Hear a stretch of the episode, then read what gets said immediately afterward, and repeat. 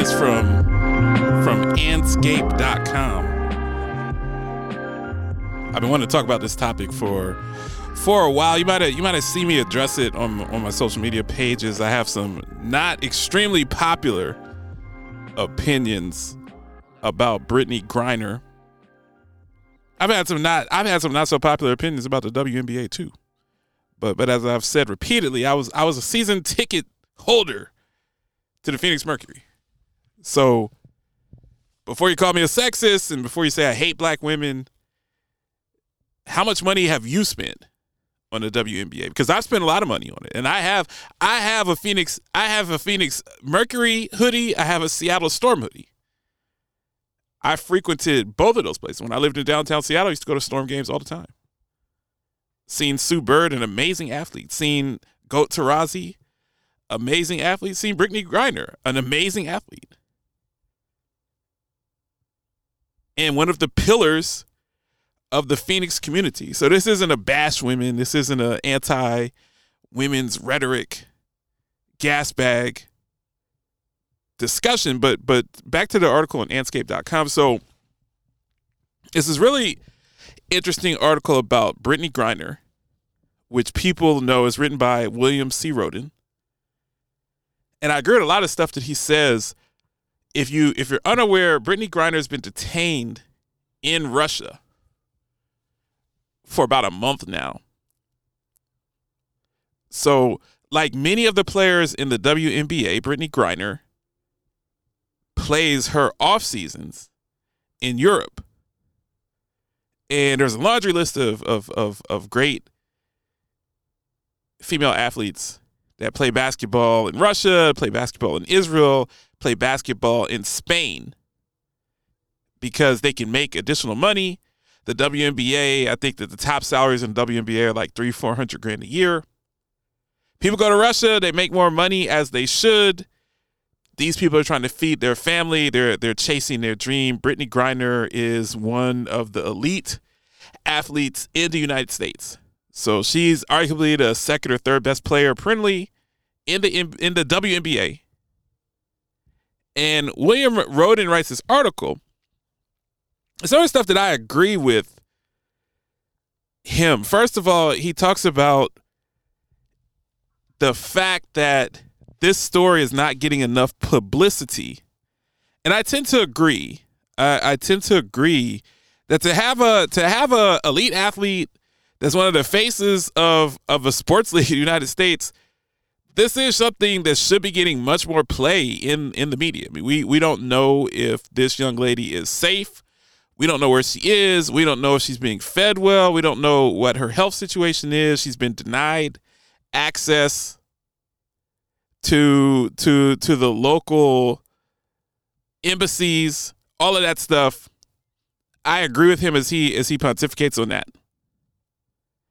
I also before getting into this, I want to preface that that the Russian regime is is notably corrupt, is notably dishonest, and we are in the midst of of what could become a global war. So we don't factually know, and I, I don't want to be very clear. We don't factually know that Brittney Griner actually did have hashish oil. We don't know that.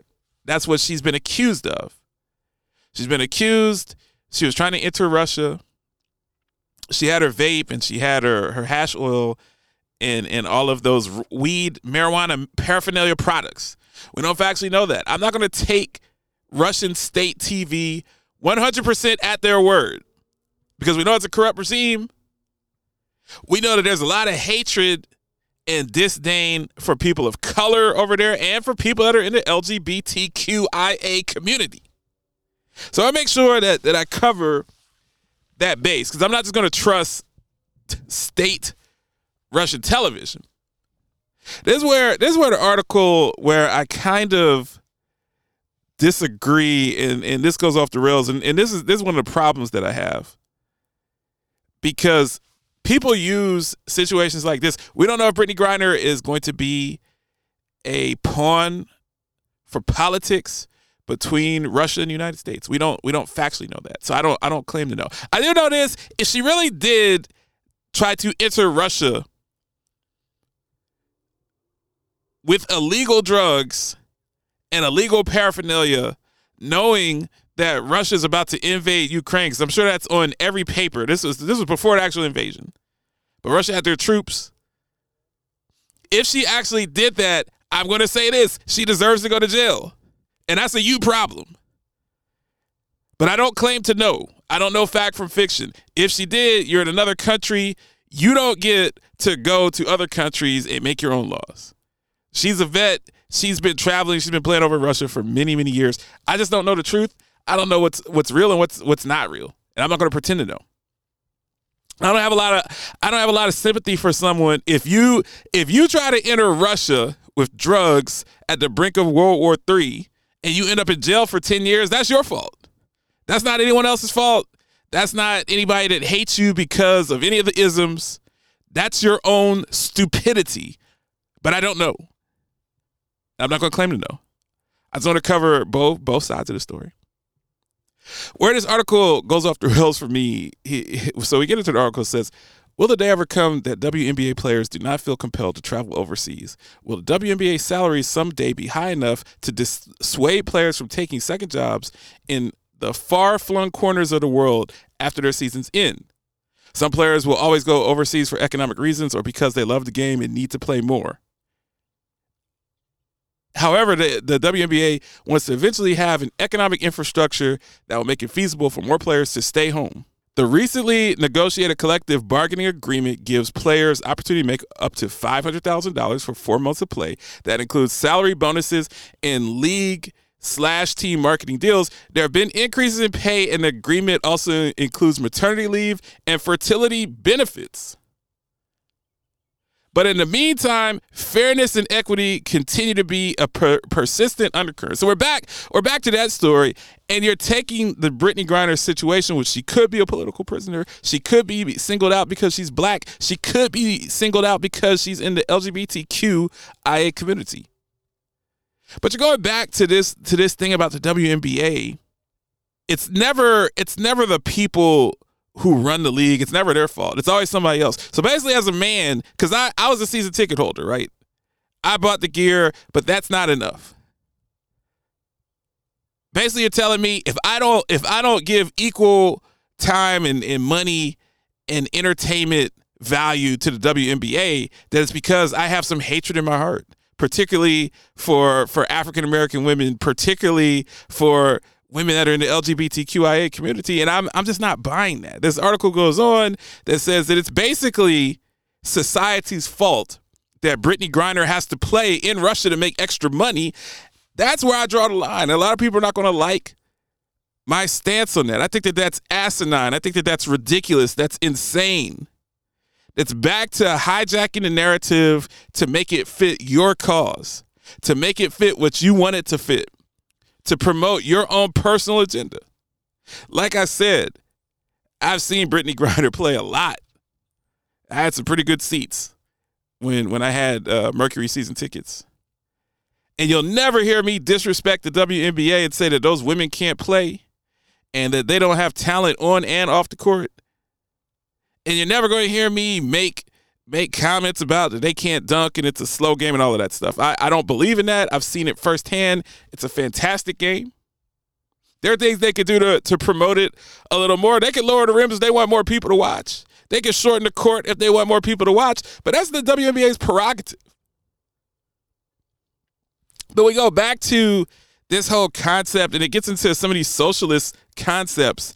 The WNBA, so the women in WNBA get 29% of the revenue sharing. The men get 51% in the NBA, which is unfair. The problem with that is the WNBA loses $10 million a year. So the WNBA is subsidized by the NBA. I've had this conversation over and over and over until I'm blue in the face. You're not entitled to more money.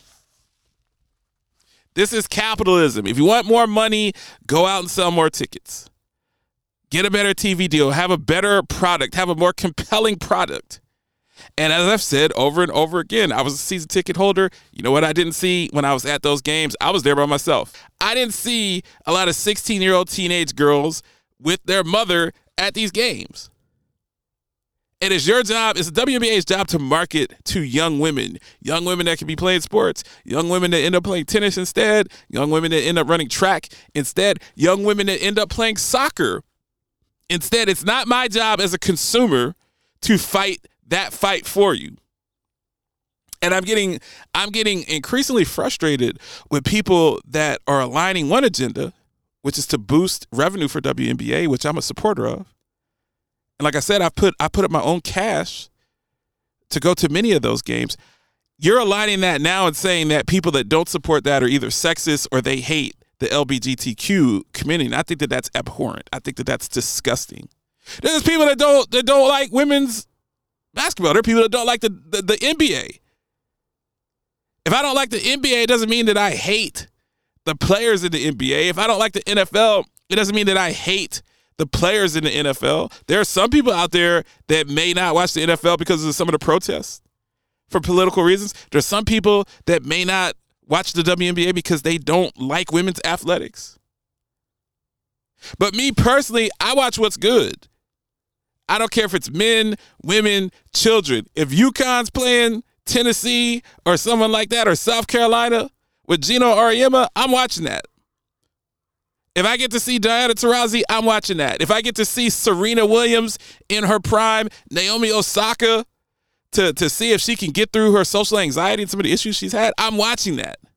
But just don't tell me that if you want to if you want to discuss the ills of war with the with Russia and Ukraine and how Brittney Griner might be being used as a pawn in that war, I'm I'm happy to listen to that if you want to discuss that as Americans, we should be much more concerned with her safety and well being, I'm supportive of that.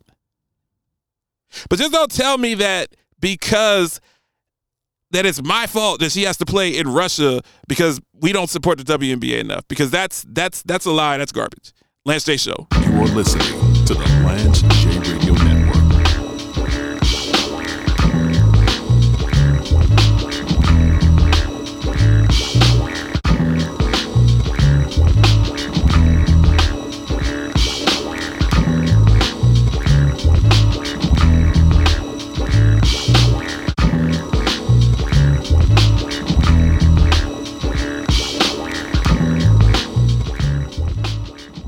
Rampage, the first lieutenant of the Universal Flipmode Squad. Okay, well, check this out. They were doing the premiere of Private Parts at Madison Square Garden. And, and as I was going to the premiere, I see Donald Trump on the corner of 31st Street and 8th Avenue by the garden. I walked over to him. I said, with excitement, hey, how you doing, Mr. Trump? He looks down at me and says, not now. I said, Wow. But my name is Flavor Flav. He said, Not now. James Lewis. I said to him, Yo, I'm the one that gave your son Donald the autograph in, in Planet Hollywood. He said, Good for you. Good for you. You are listening to the Lance J Radio Network.